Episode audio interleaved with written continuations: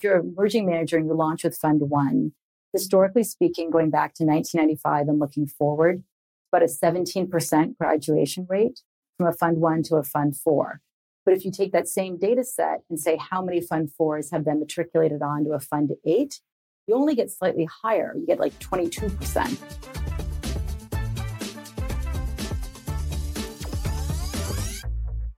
Been a little while. For those living under a rock or new to the L P world, Beezer is a partner for Sapphire Partners, which is the L P arm of Sapphire. Beezer is also an advisor to investment committee of Wesleyan University's endowment, a board of director for the N V C A, and the co-founder of the Open L P movement, which the podcast is a big supporter of. And most importantly, congrats on the new one point four billion dollars emerging managers investment program with CalSTRS. Let's start there. What can you tell us about the program?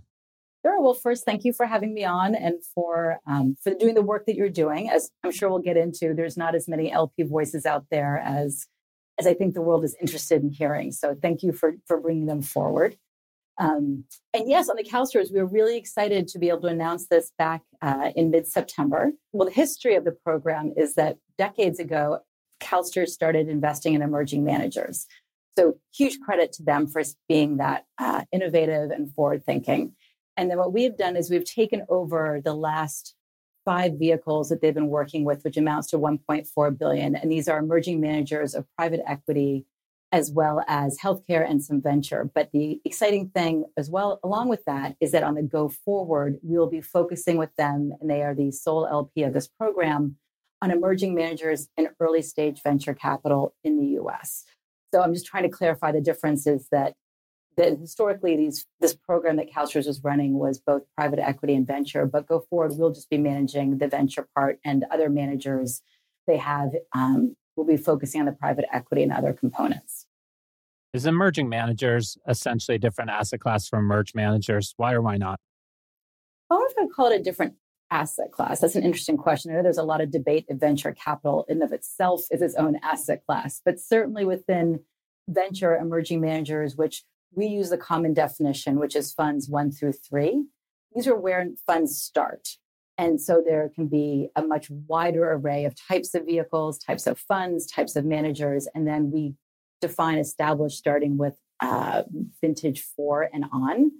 Um, and that's, again, just the common definition. We follow Cambridge on this just to make life easier. So I wouldn't call it a separate asset class, but it's certainly a different dynamic within venture. What makes it different? For many people, this is their first time. Their Fund One can be their first time managing capital that's not theirs. Not for everybody, but for many people it is. Um, so that has its own attributes to it. And then what you see is also L Ps approach emerging managers differently. And I would say, it's very hard to quantify and say what percentage, as much as I would like to be able to quantify it. If you all decided to individually invest in a fund, you suddenly become an L P, and I can't capture you dynamically in the, in the denominator. But that said, the most of the L Ps we work with, they prefer Fund Fours and on when they're established, because people have track records, they have teams that have had a couple of vintage cycles to gel, they have experience managing other people's money, and typically the fund sizes have increased. And so for most L Ps managing institutional capital, I do think the trend is to wait until funds get to that level before they engage versus coming in earlier. That said, at Sapphire, and this predates this program with CalSTRS, but it's part of why there was such a great serendipity with us, is that we've always believed in the importance of having emerging managers in your portfolio. So when we launched Sapphire Partners over a decade ago, we looked at the world of venture and said, what, what are the different components of it, right? And what makes for a compelling portfolio? And we fully believe that emerging managers have a role in it. And you can see it for three main reasons. One is, and I'm quoting Cambridge data here, they perform, right? Past performance, no guarantee of future, have to caveat this for everybody. But what you see historically is that I think the Cambridge data, let me just peek at it, from two thousand four to two thousand sixteen said that they had an outperformance in their emerging managers, which is great data to have. And if you just stop to think about it, all of the storied names that we know today, the, the funds that like the Sequoias, the Indexes, the Union Squares, they were all originally a first-time fund at some point, right? And so uh, one, it's not hard to then extend that out to say there had to have been performance in these underlying early vehicles to then become these long-standing industry veterans that they are and all that performance. We also think, and this is part of what becomes compelling in their work, is that they bring a diversity of thought. They can be more recent to the industry. So if there's new technologies being used, new forms of software, they can be coming out of it. They can be coming out of new networks that are just emergent. They can have new ways of thinking. Back in the day, Y C was the new kid on the block. I mean, I know it doesn't feel that way now, but back in the day they were, and that brought a whole new way of approaching the market that people hadn't seen before.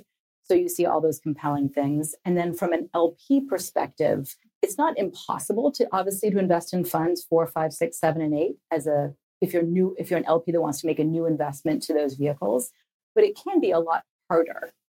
Because let's just take an example. If there's a compelling emerging manager and they've had three vintages and they're behind them, it means they have an existing L P base. And if they haven't grown their fund sizes significantly, how does a new L P get in? And if there is room, why would their existings not want to take it? And so you're just playing the odds of trying to get into a much, it could be a much more capital constrained situation. And if you can have patience with a little bit of data on this, there's hundreds of emerging managers, funds one through three, that close every year, which means there's thousands in total. But the number of funds, four, five, six, that get closed and raised every year is much smaller. So we, when we look at the counts in our database, generally speaking, directionally accurate, and this thirty to forty fund four, five, sixes get raised every year. So your pool of folks that you can then as an L P invest in is much smaller, which on one hand makes the workload more manageable. You only have to meet with thirty managers, hypothetically, or fifty in a year, which doesn't seem impossible versus trying to meet with hundreds, um, which is why some people focus on that. But it does mean you've narrowed your selection, and so you might not be able to get in. One of the things you're highlighting is that the adverse selection in available fund fours. You, you highlighted two different things. One is you essentially alluded that the only fund fours that really have a lot of space are those that significantly increase the scale or the scope of their strategy, which a lot of times, you know, it could be a yellow or red flag. And the second one you said is that the internal, anytime insiders don't want to take the additional allocation, those funds, probably not a good sign. I would not say if a fund four has tapped out their existings, that's adverse selection. There can be very good reasons why an L P will max out their check and say, for, there's this common wisdom, right, that for venture capitalists, your fund size is your strategy. It's also true for L Ps, right? So whatever capital the, v, the L Ps have to deploy also impacts, could, could define their strategy in some ways. So it could be an L P can only write a ten to fifteen million dollars check, and that's That's the full love that you're going to get from that L P. And if you're raising a five hundred million dollars fund, and previously it was four hundred, that L P might not be able to size up. And that can create room for new L Ps. What are the best practices in L P portfolio construction? I'm going to caveat this and say it depends on what the objectives of an L P is. For some, it's, and for many, it's capital preservation, right? They really don't want to lose capital. Think about it. If you're an endowment of a hospital or a school, losing your capital is painful, right? To say the least. Um, not that other L Ps want to lose their money, but it can be more of a preservation versus a, let me see if I can take the highest possible risk, because they're trying to do something with the capital that shouldn't be too risky. So you can find folks solving for different reasons. I know some family offices, as an example, that care about the fund level return, but also really care about the ability to do directs alongside their managers. And that becomes part of the math that they do on calculating what the return overall of their dollars is. I know some large pension funds that work exactly the same way. And so when they consider what the best return for their portfolio is, it will include the direct opportunity sets as well as the fund level returns. And I'm giving these examples because what you see is that, um, and I'm quoting one of your past guests here, Chris Duvos, L Ps are like snowflakes, and they're all different. And so what the best practice for one just might not be the same for another. And it's not a good or bad, it's just different. And I actually think this is a positive for V Cs, because part of the journey is to figure out who the best fit for vis-a-vis the V C and the L P is. And as they mature, there can be different fits. Because when it, just going back to your other question, um, we also see very naturally in the ecosystem, as a venture fund matures in the progression from emerging to established, you can see a bit of a development of their L P base. And it might start out with high net worths, friends and families. Let's say they're on angel list and raising that way. And then as they mature as a investor, they can then bring on different types of L Ps that need more institutional funds. So you can see rotations or development, depending on the right word, or build out of an L P base as the V C grows up as well. You invest in fund fours, correct? Correct. So our program is established to do both emerging and established. So we we embrace all venture. What we do is we look at early stage venture. So there are boundaries in what we invest in, but we don't say we only do one or the other kind between emerging or established. We do both. So what are some red flags, or what are some reasons why you wouldn't re-up from an emerging managers into emerge managers? And on the other side, what are some good and best practices that more or less make an emerging manager likely to become an emerge manager? There are times when an L P does not follow on because the strategy has evolved, which doesn't make it a bad thing. It just might mean it's outside the scope of the mandate. We've had managers decide, um, for reasons that work for their strategy, they want to get a lot bigger, right? We don't tend to do the billion dollar plus funds, but if an emerging manager becomes established and that's the right fund size for them, that could be great for them. That might just not work for our program.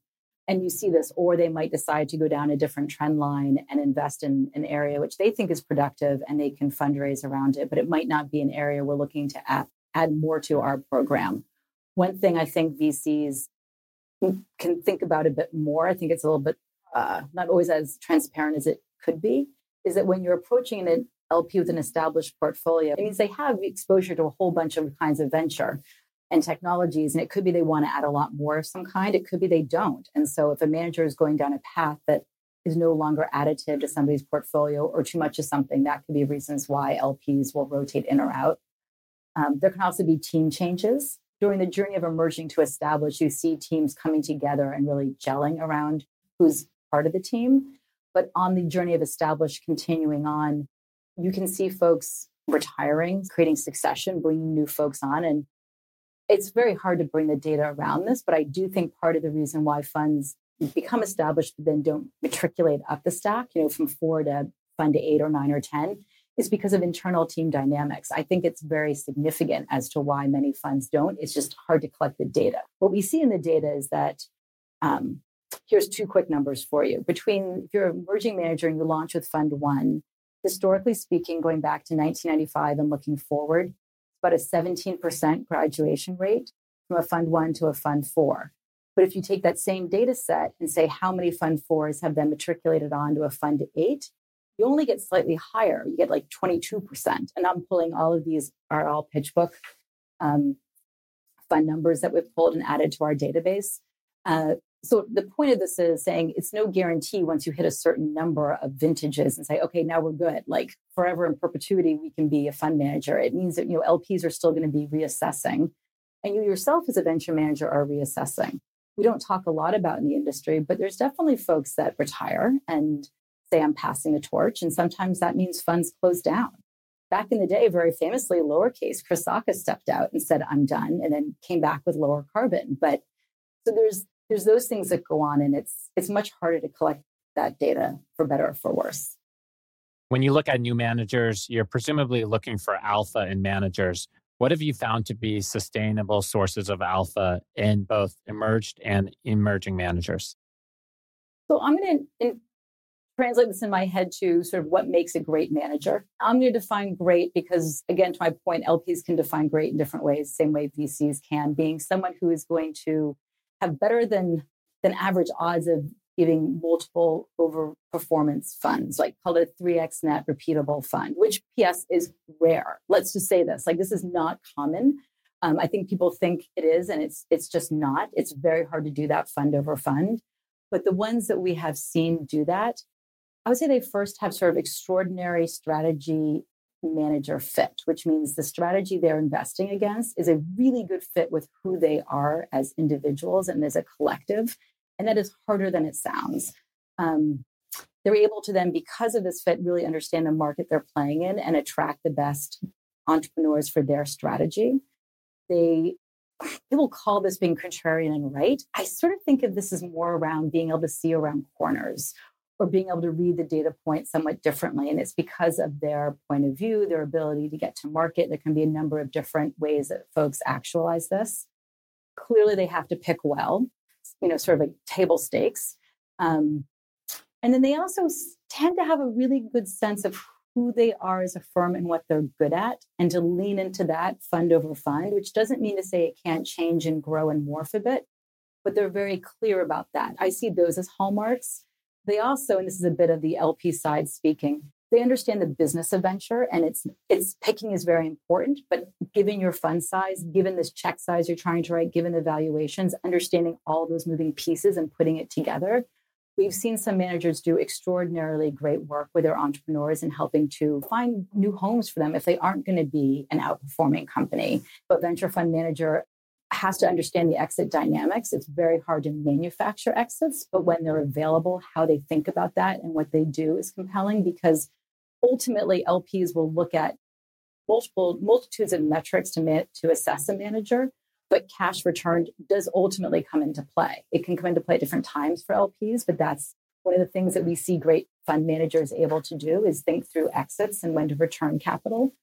Um, and then there's firm management, right? As I said before, team is a really big component to this. And uh, I think a lot of people think on the, on the external, but the internal is also really important. How do you bring up the next generation? How do you transition? How do people step back? When do people stay engaged? These are all really key things to keeping a firm functioning well. This episode is sponsored by Tactyc. Every day, over three hundred venture capital funds utilize Tactyc for portfolio modeling in order to make up-to-the-minute portfolio construction decisions. Tactyc is used for both internal decision-making as well as fundraising, allowing both emerging and established managers to share portfolio data with prospective limited partners. I'm a happy customer of Tactyc dot io, and I recommend Tactyc for both emerging and established managers. Check them out at Tactyc dot io, T A C T Y C dot io.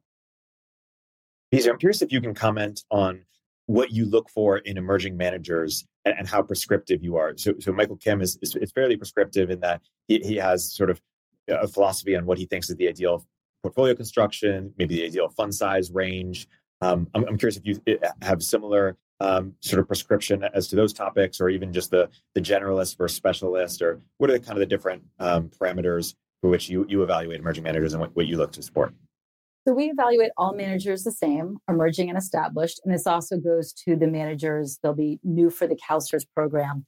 Um, we use a simple, but I think I've come to really believe powerful rubric, which is what does it take if you're mostly deploying at Series A to be a three X net fund? And if you're at seed or pre-seed, five X net. And it, it sounds really simple, but it allows you to dive very deeply into all these various attributes that you're picking out. What is the fund size? What is the check? What is the go-to-market? Who are the people? What is the manager entrepreneur fit? What is their go-to-market fit with how they're trying to do this? We aren't prescriptive on the you have to be concentrated, you have to not be concentrated. But as you turn one side of the dial, the other side needs to go with it. And it's, you know, what market are you going after? Is it highly competitive? Is it not? What geography are you in? Um, all those components come into play. And so we start with a simple sentence, but it it really becomes nuanced underneath. And say more about how... how you think about sort of specialist versus generalist in terms of, you know, their, you know, notation, of course, is, is specializes in, in sort of New York geography. Some specialize on sector, some specialize on sort of uh, age, you know, perhaps backing younger founders, et cetera. What are the types of spe- specialization you, you get excited about? And, and where are you on kind of uh, the, the generalists? You know, I've been thinking a lot about this. I think it was... Um... Was it Carta? It was Carta that came out recently with some return data around this. I mean, we can stick it in the speaker notes.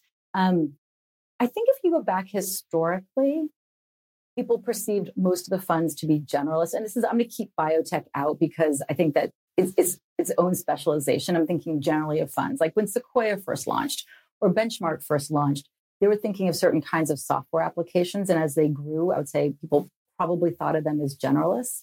But if you fast forward to today and the last few years, given the number of funds in the market, I think you see two dynamics. One, the quote unquote generalist funds have become much larger as a team.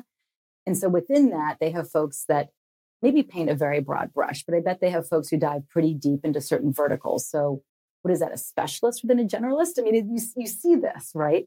Um, and then for the seed funds, we've seen, or, or smaller early stage funds, we've seen folks going after target areas.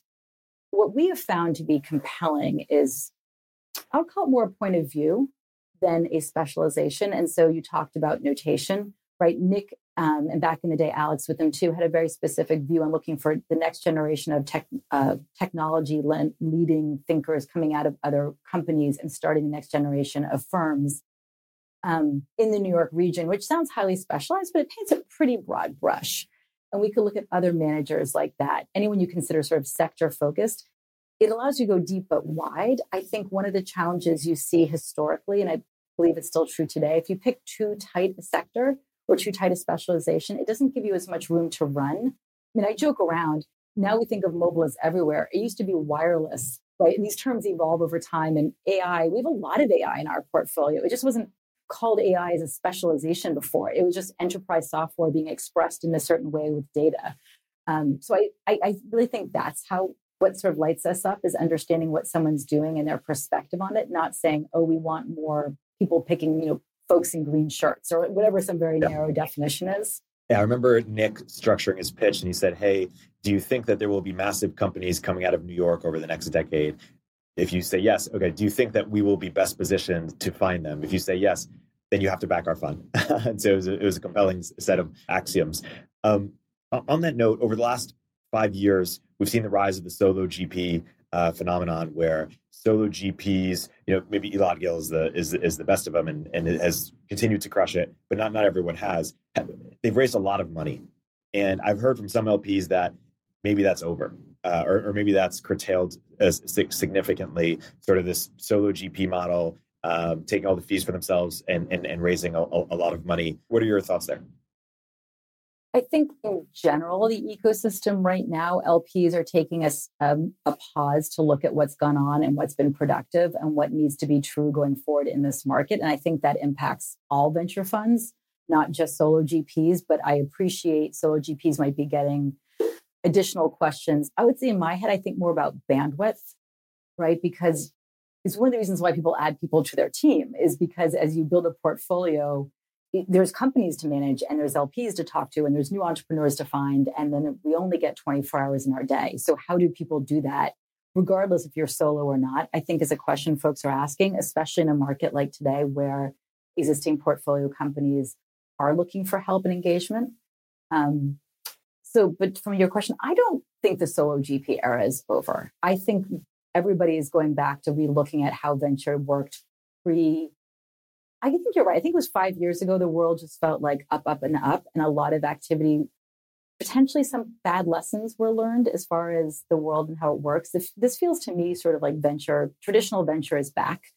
Um, and I think traditional venture used to be, L Ps were much more concerned about solo G Ps back in the day for some reasons that I think have just been proven untrue. You know, people talk about concentration risk in one person, and it's not untrue. You're obviously concentrating your risk if you're backing a solo G P, but it's also true when you've got a team of folks in a, another fund. It's it's not always true that they're all created equal either. From a sense of they don't always have the same track records, they don't always contribute the same.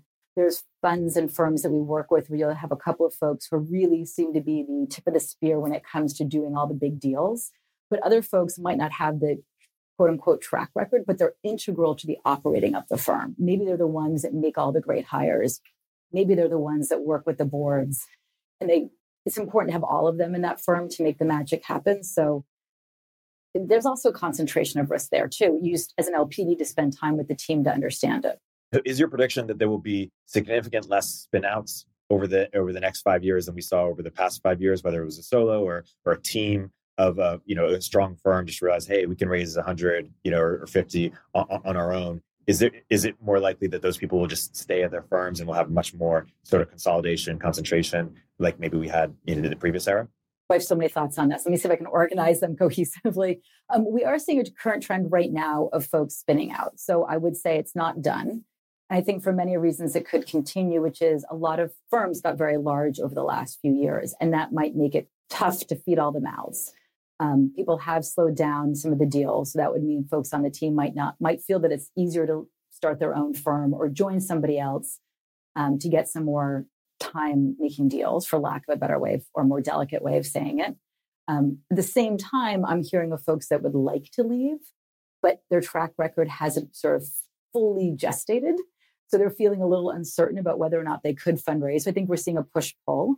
Um, I would say, historically speaking, a lot of L Ps, when I talk to them that say they want to do emerging managers, they really want someone who has eight to ten years of track record. And you're smiling and nodding because it's, I feel the same way. Is that a, it is emerging, because if someone leaves to do their own fund, there's a whole bunch of learnings around managing your own fund that they may not have had to do if they were on a team when someone else was doing all of the internal administration and the fundraising. But at the same time, it's not the same risk profile as someone who is an angel who's suddenly deciding to do institutional fundraising. But that said, you do see L Ps preferencing the spinouts, especially if it's someone they've known and they've worked with. And even if the track record hasn't come through to fruition and there haven't been exits, because there just haven't been that many exits in the last eighteen months. So everyone's sitting in that same challenge. Um, but they at least know the quality of the investment decision-making, how they've worked with portfolio companies, and they will work with those managers and underwrite them as a new manager. We talked offline. You said you want to be with a fund manager from fund one to fund two, fund three, fund four, fund, fund seven. And of course, that that's a great thing. But on the other hand, you know, if you do have a G P that has a great track record or a great run of one, two, three funds, I think that's also positive. Why is it that there's such a bias for institutional L Ps to be with a manager for a long time? Is that not a bias? Is, is there rationale there? There is rationale. There could also be bias. Um, I think you're very astute. So at a high level, when an L P makes a commitment to a manager, the, the belief or the underwriting is we'll be with them for a long time. This is true for Sapphire. This is true for the L Ps we talk and work with. You're, it's, it's much less likely to be a one and done situation. Um, because L Ps don't tend to add net new managers to their portfolio frequently. That's one of the things that's different amongst L Ps, and it is for V Cs, is when you guys raise a new fund, you're looking for a whole new cast of characters every time. When an L P raises a new fund, as a fund of funds, many times they're assuming they're going to go back and re-underwrite a lot of their existing, and that could take up the majority of the new capital. And if you are an L P that has more of an indefinite Um, horizon, more of the endowment foundation type world, you again assume you're going to keep working with the same managers. So there's not that much room to add new. So when you add someone new, it's a very high bar. You essentially have to believe they're going to perform as well, if not better, than your existings. The other component that comes into play is the teams of the L Ps. If you want to go out and meet with hundreds of new managers and sort of go through the whole emerging manager pool, that's a time-intensive, team-intensive experience. And a lot of L Ps are just not set up that way. If you're an L P that's managing a pool of assets that covers privates, publics, real estate, you know, the whole kit and caboodle, bonds, and you have ten people, like just do the math. That's that's hard to do. And so you get some just human dynamics involved in this as well. Our listeners will kill me if we don't ask more about the one point four billion. So tell me about that strategy. Tell me about the genesis, anything you could share.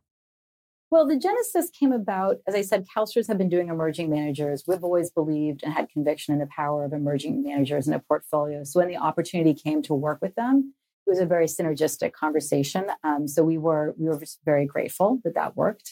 Um, and we were planning on we're using the same rubric we use for everything else. So it's the same thinking of we're going to underwrite Series A to a three X and C to a five X. Nothing's changed on that. Um, we are, as I said, planning on deploying, it's hard to be exact on numbers, but we're anticipating eighty to one hundred million per year as a sort of run rate. Um, you'd mentioned Michael Kim and other managers, other L Ps in your program talk about the consistency of staying in market, and we have constructed our program to try to be consistently in market. The other aspect of the CalSTRS program, and I throw this out there because I just, uh, emerging managers, I think sometimes are so understanding the business, so I try to be transparent. When we when we commit to a fund, we will have to have audited financials and quarterly statements, and some of this administrative, but it's true. And for many small funds, doing an audit and doing some of this work is just very expensive, and that it might just not be the time to take institutional capital. We probably anticipate somewhere around eight to twelve commitments per year if you're looking at eighty to one hundred million. So check sizes ranging from five to ten. I, I offer that because it also means there are certain fund sizes that work with that, right? Uh, I know Michael talked about how they're willing to be fifty to sixty percent of a fund or thirty percent, like they go in as a very concentrated basis. We take more of a ten to twenty percent. This is not a hard and fast number, but it does create a bit of a floor or minimum fund size. So I think it's unlikely we'd do a fund under thirty million for the CalSTRS program. Again, never say never. But when you look at those fund sizes, that's that seems to be the check size that works. And one of the things we like to do with our managers in those early days, much like how some of your other L Ps have talked about, is try to bring other L Ps into the mix, because we think having multiple L Ps on your cap table can be a very healthy thing. Um, so that's part of how we think about sizing our check. It needs to work for the CalSTRS program, but it also needs to work for the G P. What, what are some other value adds outside of bringing in L Ps? What are some other value adds that you've seen in your career that L Ps could bring to the table? We're big believers, and I want to give a shout out to Aiden at Felicis. He, back in the day, um, said this, and it just stuck in my head, which is he thinks everything his firm does should be have strategic value, including his L Ps. And it doesn't mean to say you have to talk to your L Ps every day. In fact, I bet most V Cs would prefer not to talk to their L Ps every day. But we do believe we should show up with value and to do things like we spend a bunch of time understanding the venture world. How does recycling impact funds? How does secondaries impact funds? What are the dynamics at play in the industry? Where are the L Ps' heads at? We want to be the person that you can call, regardless if you're an emerging or an established manager, and say, hey, what's going on in the market? What are you seeing? How are we doing? What do our numbers say?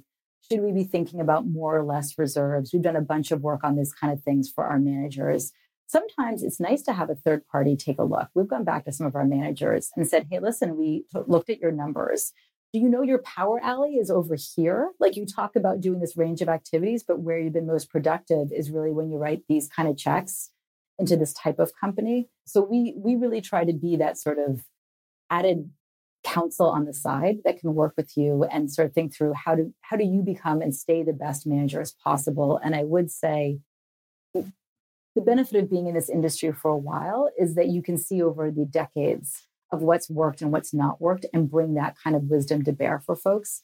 As one of my managers said to me, like, I, I need someone who helps me see the forest and the trees. And if you're out there doing that, it means I don't have to do that because I'm trying to find the next entrepreneur. And we say, great, bring it on, right? And if you're an established manager, we've also spent time talking to them about what's going on in the ecosystem that can be challenging for them, right? Because the world is always evolving. And if you're a larger firm with a lot going on, you might not have time to spend time looking at who are the challengers coming up and what's evolving in the ecosystem and how to think about it. And we don't pretend to have all the answers. We're here to be a partner and to ask questions and to say, who are you trying to be as an investor? And how do we help make you the best investor you can be? You've been in tens of funds uh, over decades, and you have kind of a, diff, a wider aperture than any single one G P, just mathematically. What is the systematic bias that's not talked about that uh, a lot of G Ps commit? Oh, what a good question.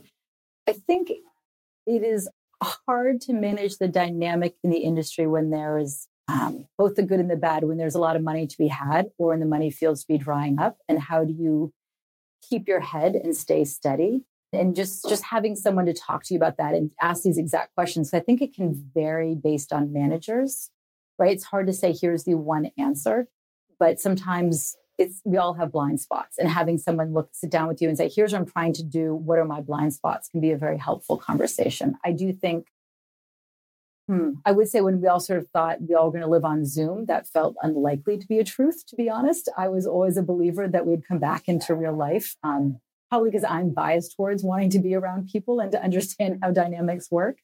Uh, but we're seeing that in spades in the industry right now, and that a lot of folks who thought um, potentially the world was virtual for forever are now coming back and having a, a similar sort of lean into being in person. And they're seeing that in their portfolio companies being expressed in new and innovative ways. Doesn't mean to say we're all locked into like going to the office every day for fifteen hours, but it, it has come back around pretty significantly. Beezer, when you get together with your L P peers, we mentioned a few of them, you know, Michael Kim, Chris Duvos, but but others more broadly, what are the the biggest debates that you think you and your peers are, are having right now, or the biggest things that you're, you're you're trying to figure out or wrestle with, or that different people have uh, have strong views on? Sure. And I would say this is common to my conversations with L Ps across the board, is really understanding what's going on in their portfolios. And I think venture is particularly challenging when you talk to folks that invest in publics or private equity. You know, you might in a private equity portfolio have ten companies, right? So I work with some L Ps who say, oh yes, after every deal, we talk to the G P and they explain the deal. And I'm like, oh, that is not a venture conversation. Can you imagine? Right? But it's, if you do one major private equity investment per year, that is not a ridiculous ask. Um, but regardless, you're hearing a lot of L Ps wanting to understand what's in their portfolio, because both it's a question of what's going to come out the other side during this tough period that we're in. Um, will the companies hold up? This is not just a valuation question. This is a, will their, will their product still be relevant in the market? Was it ever relevant? Did it just have enough capital to make it look like it was relevant? Um, will their portfolios take more hits? And then how do they re-underwrite their managers again? Because a lot of the re-underwriting goes back and says, oh, well, here's, I'm throwing out some things. Oh, they have this great T V P I, but oh, it turns out it's one company. And it turns out that one company raised five years worth of capital. This is like the doomsday scenario, right? Raised five years of capital in advance. And now their product isn't really fitting in the market. But do you really think that value driver is going to perform? And again, that's that's the doomsday. We hope it's not true. But these are this question is across the board. There's not a single L P I've talked to in the last six months that isn't having this conversation. It's interesting. You, you mentioned earlier that L Ps are interested in founder in, in uh, emerging managers who've had some track record. Um, I'm curious, how important is it uh, actually to have exits, or what is sort of is it like binary? You either have exits or, or or you don't. And for you know managers who come in and say certain multiple, but it's on paper, is that just you know it's hard to trust these paper paper valuations, and and thus should managers, when they have the opportunity to take money off the off the table to prove to The, the, their, their, want to give value to distributions to L Ps, but also to prove that, hey, that they have a, a real track record. Should they be, you know, really taking advantage of it? How, how should they be thinking about that? Oh, such a multifaceted question and answer. Um, yes, I would say what you see is if you've taken money on, when you when you can, right, to the point of it's very, it's not impossible, but it's extremely challenging to manufacture exits. And when they're manufactured, if they're first, you know, companies that aren't really landing it, and you can find them a home. That's one much simpler equation, not simple to do, but simpler equation versus do you take money off the table when you have a company that's running? Um, it's always within context, right? If you can take ten or twenty percent off the table, especially if you're a seed manager or early stage in a smaller vehicle and not distort what the net result for the company will be um, and put some D P I back in your fund, that can be a very powerful thing to do because D P I doesn't change, right? We're going to see T V P I go up and down significantly. We've already seen it significantly change in the last year, and there could be more significant changes. Who knows, maybe up and to the right, maybe further down, but the D P I just creates a base and says, no, it's it's landed. I would say one of the things that we've seen, uh, I always want to caveat the definition great, but when we look through funds that have had strong performance, they have been smart about how they have exited their investments, not always one hundred percent, but some of it.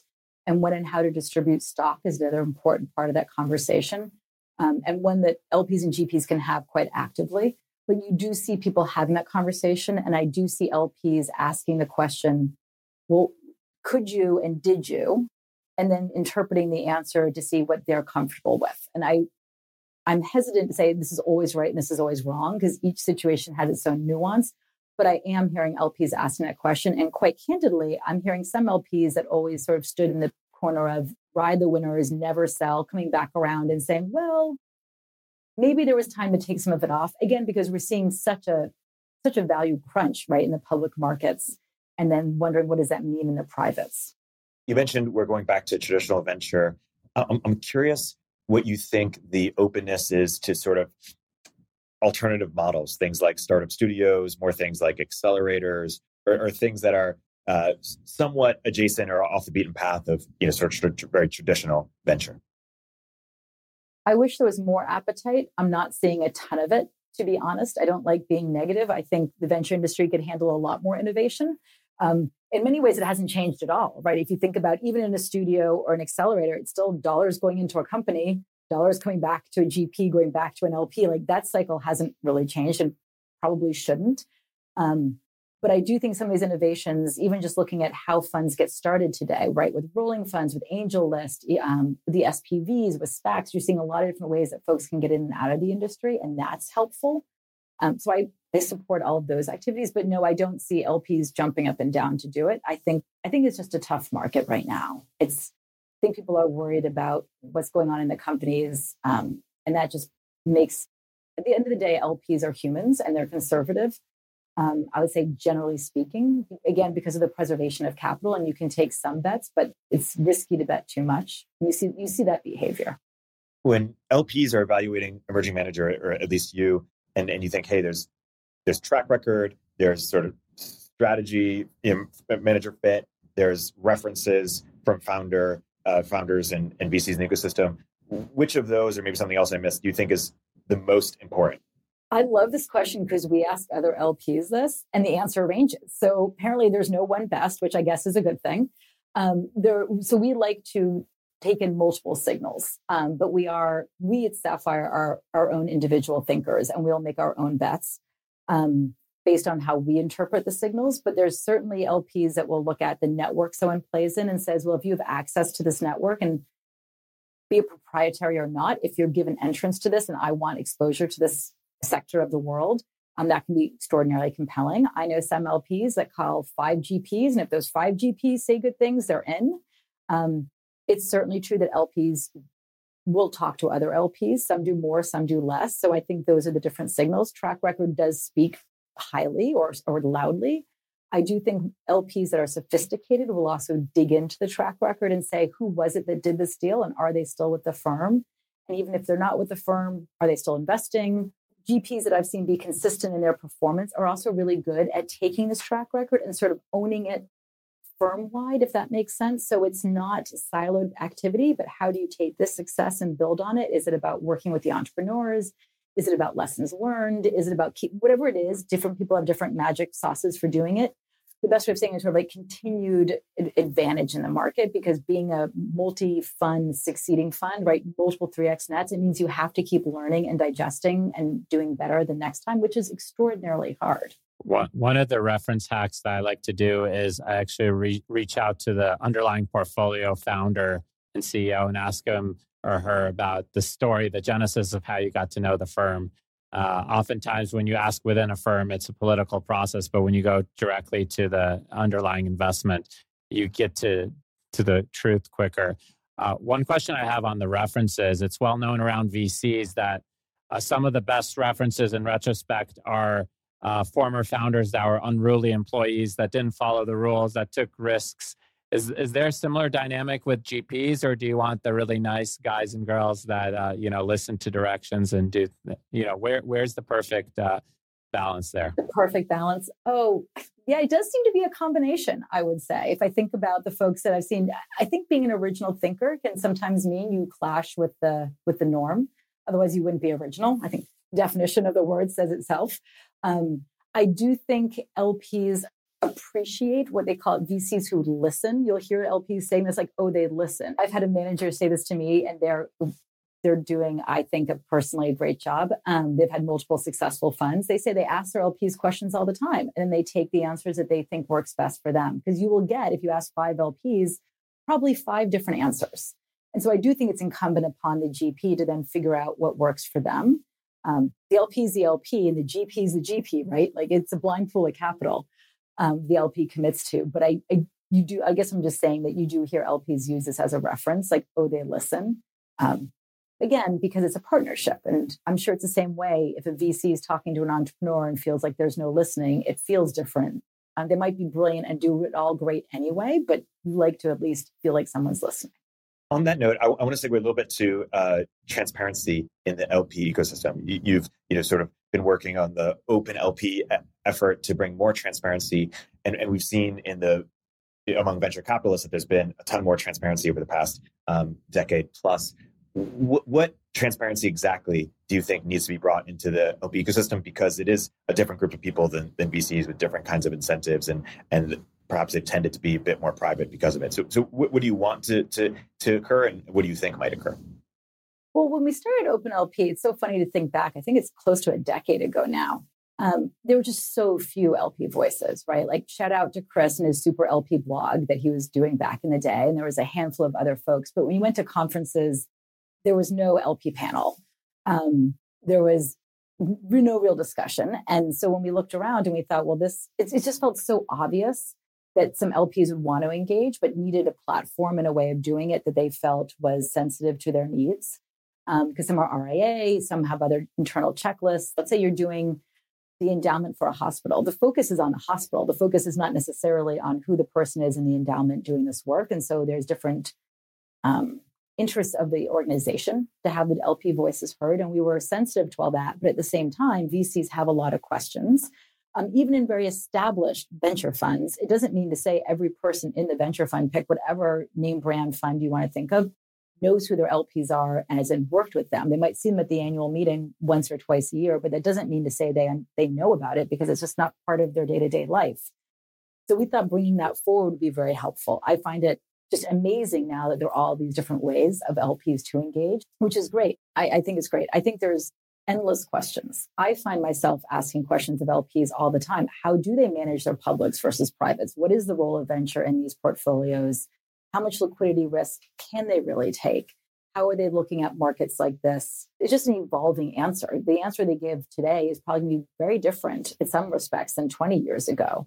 I was part of some activities where a number of, you know, L Ps that have endowments and other very long-standing institutions were looking over the track record of venture and saying, what does the return profile look like? And a lot of it was what you hear talked about, but you have to be consistently in the market because what, you know, David at VenCap, who's on your podcast, you did such an excellent job talking about these power laws. I heard this from multiple L Ps because some people backed out, right, in two thousand, two thousand one, too, because they were tough, tough years.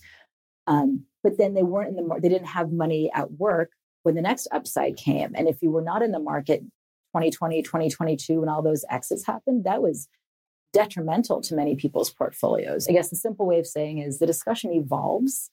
So I don't. I think there's always more to be done. I, and, and new L Ps come to the table and want to have different conversations. This is uh, something interesting that I've observed interviewing some of the top L Ps in the space. A lot of them are not what I would call non-zero-sum thinkers. Another way of saying there are there's a lot of zero-sum thinking in the space. You, Beezer, are probably on the other spectrum. You have given us introductions and made, made all these, uh, have been super helpful, reposted us before you even jumped on as a host. So my question to you, is that a feature or is that a bug? I think it's a positive. Pick whichever now and you want to add to it. um, I think I think there's no shortage of innovation in this world. And I think there is no cap on the number of companies that can be excellent and wonderful and people that can be involved in them.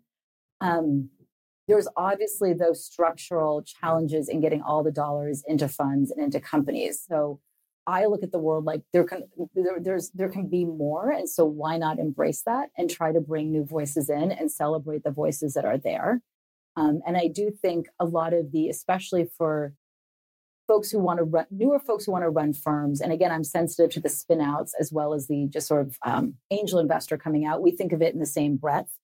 There's no reason why they should know how the fundraising arm works if they weren't responsible for fundraising. I was in a venture fund in the day, and if you asked me to name the L Ps, I would have been like, yeah, they're friends with these people. Like, I had no idea, right? And so if you want to start your own venture fund, I don't care if you're coming out of Sequoia or somewhere else, you might just not know. And so this information is just helpful.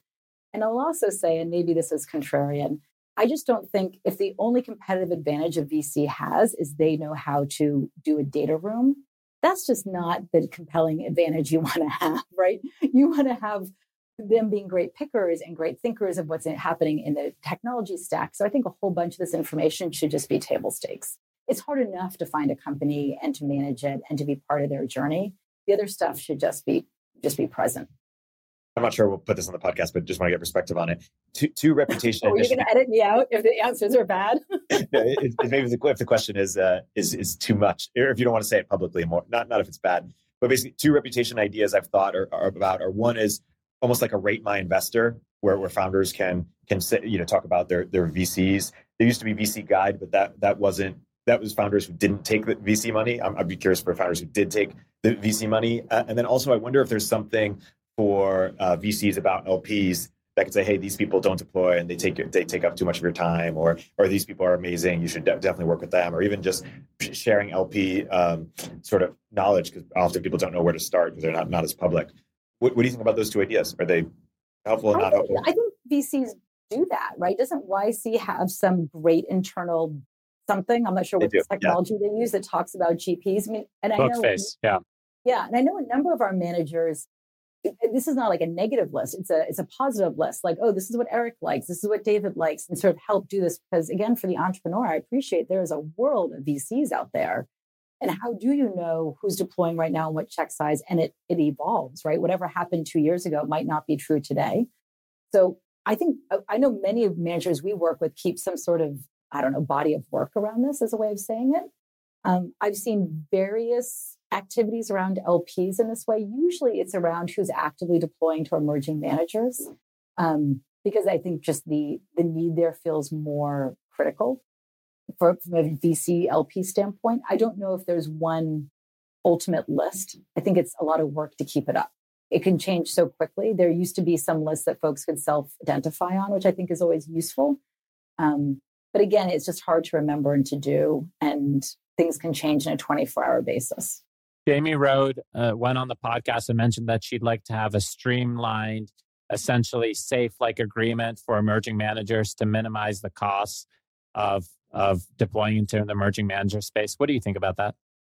Um, so I L P A tried to do this back in the day.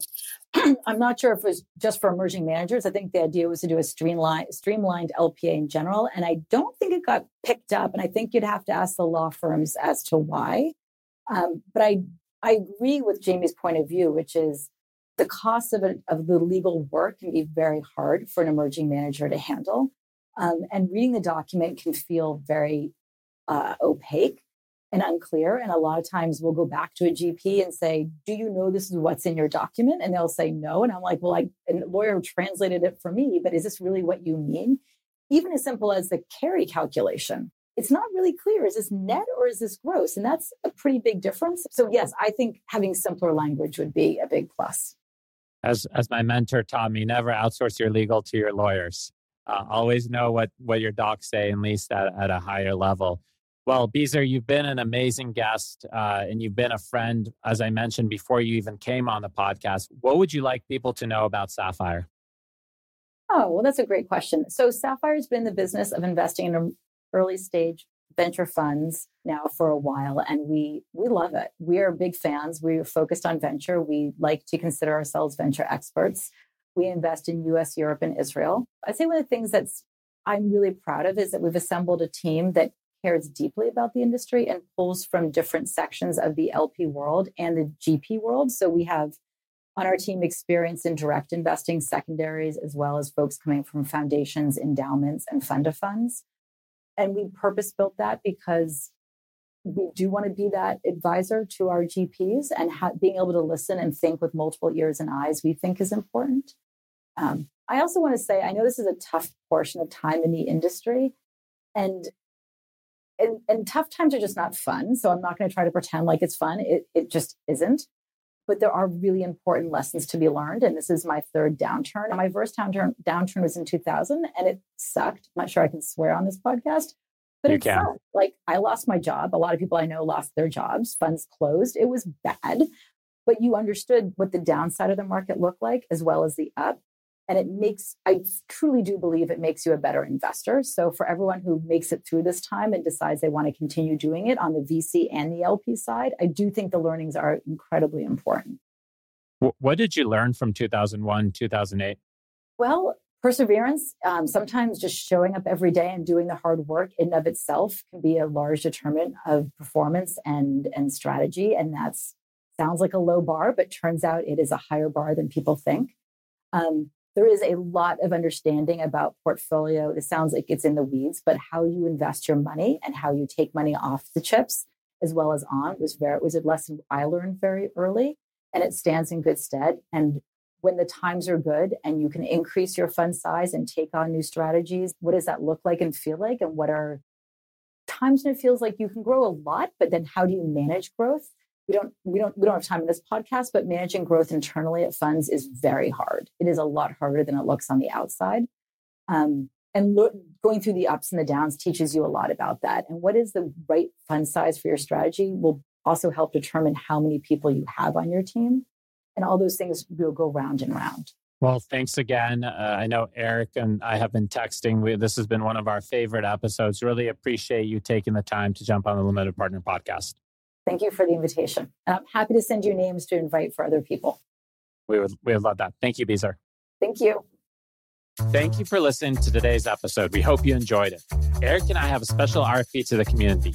Please intro us to any family offices, endowments, or foundations that are currently investing into emerging managers. All introductions which result in a podcast will receive a five hundred dollars Amazon gift card, as well as a special shout out on the episode. Not to mention, you will forever hold a special place in the heart of the L P introduced. Please introduce the L P to David at ten X Capital, ten x capital dot com, and do not worry about having us double opt in. We thank you for your support.